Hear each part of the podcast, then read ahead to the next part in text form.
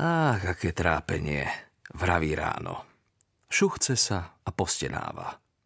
Otvorí dvere a vpustí ranné svetlo. Aké, pýtam sa. Že musíš takto cestovať, odvetí. Hovorím, že to mám rád. Ona vraj nikdy v živote a teraz už vôbec nie. Nikdy nikam. Raz cestovala na liečenie pred 40 rokmi. 40? Nie, je to viac. A zo tri razy navštíviť syna. A to je všetko.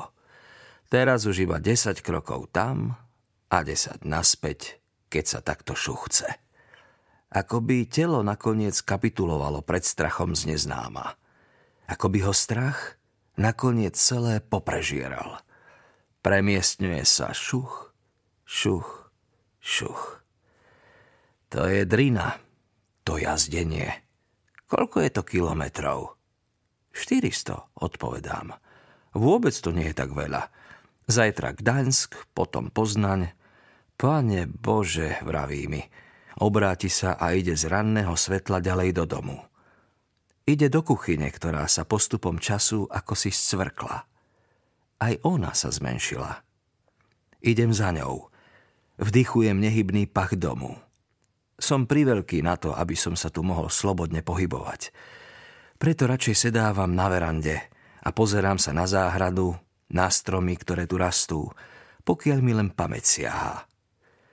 Som priveľký na to, aby som sa vnútri slobodne motal v tom pachu, znehybnenom už celé roky. Robím si kávu a výjdem si na svetlo rána. Ide za mnou. Počujem šuch, šuch, šuch.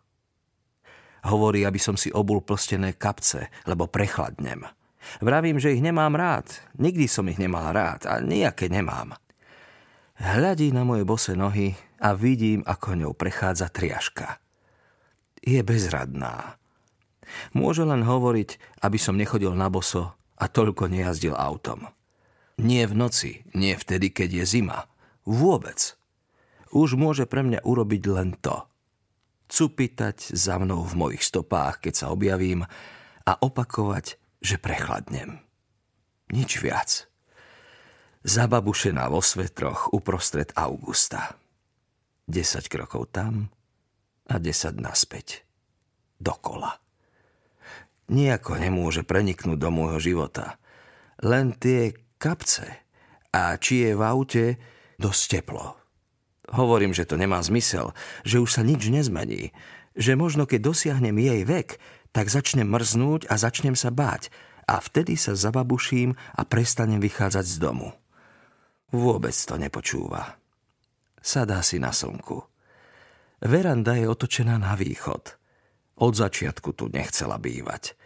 Chcela niekde v centre mesta, v nejakom betónovom činžiaku, niekde na poschodí. Vždy to opakovala. Pamätám si to.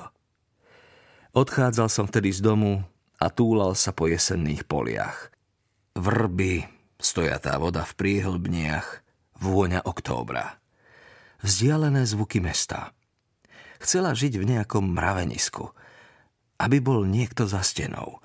Aby stačilo jednoducho pokrútiť kohútikom na radiátore a nie ten koks, jeho ostrý pach vanúci z pivnice a to stráženie pece. Možno už vtedy mrzla a bála sa tých cestičiek, ktoré viedli cez húštie do obchodu či k autobusu. Napokon v jej rodnej dedine stáli domy jeden vedľa druhého. Plot pri plote. A tu sú i hneď kríky a potom les. Nie preto človek uteká z dediny, aby žil v húštinách a po večeroch načúval. Zo začiatku tu dokonca ani nebol plot. A tam, na dedine, bol – a žiadny cudzí, iba cigáni pri rieke dva razy do roka, ako kedysi Tatári. Bolo to treba jednoducho prečkať, vydržať, zamknúť kuríny a zložiť hrnce a bielizeň z plotov. Dva razy do roka na pieščitých výhonoch pri rieke. Teraz vyšliapáva svoju cestičku medzi kuchyňou, izbou a verandou ako na tamtom dvorčeku obklopenom zo všetkých strán stavbami, susedmi a plotom, že tadiaľ nejaký cigán nepreklzne. Tam sú sami cudzí a stále ich pribúda. Stavajú čoraz väčšie domy. Ráno stoja v zápche pri prejazde. Stoja poslušne ako ovce v čoraz drahších autách.